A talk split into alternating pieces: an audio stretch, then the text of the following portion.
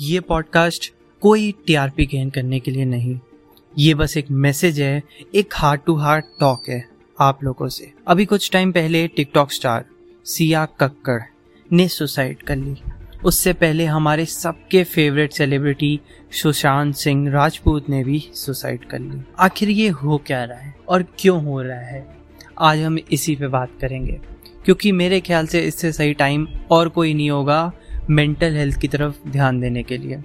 न स्कूल इसकी बात करते हैं, न कॉलेजेस इसकी बात करते हैं, और जो बेचारा टीनेजर होता है, वो इसमें फंस कर रह जाता है। पर यार, आज हैरानी की बात मुझे ये लगी सबसे ज़्यादा, आप लोग ये इमेज देखो इंटरनेट पर आखिर ये चल क्या रहा है?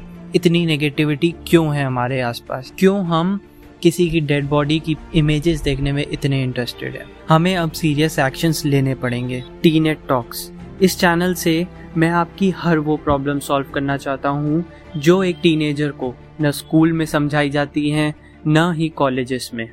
और वो बेचारा छोटी सी छोटी प्रॉब्लम्स के साथ भी डिप्रेशन में चला जाता है। थिंकिंग एक्शंस और गाइडेंस अच्छी नहीं होगी तो हमें ऐसे केसेस और देखने को मिलेंगे। याद रखो मेंटल हेल्थ आपकी फ़िज़िकल हेल्थ से कई ज़्यादा इम्पोर्टेंट है। आपको लग सकता है कि ये बहुत बड़ी मुश्किल है मेरी लाइफ में, मैं इसे हैंडल नहीं कर पाऊँगा। बट ट्रस्ट मी कोई भी मुश्किल आपकी लाइफ से बड़ी नहीं हो सकती।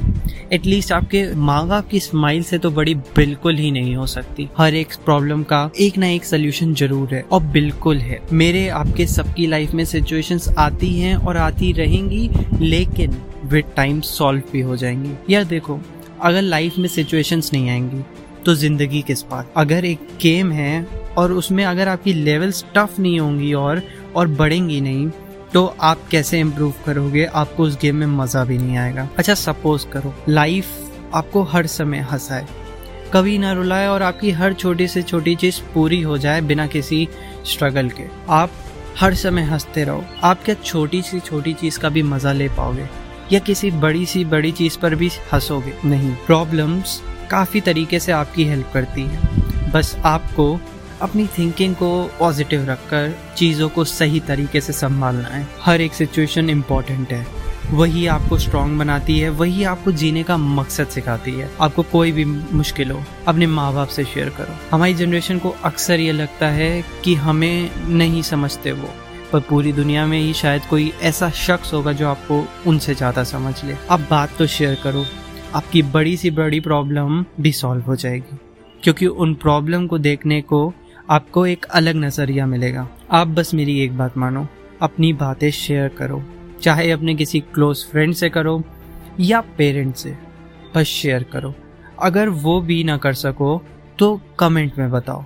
मैं आपकी हर एक प्रॉब्लम आपको अनोयमस रखते हुए सॉल्व कर दूँगा। बस आप लोग से एक रिक्वेस्ट है।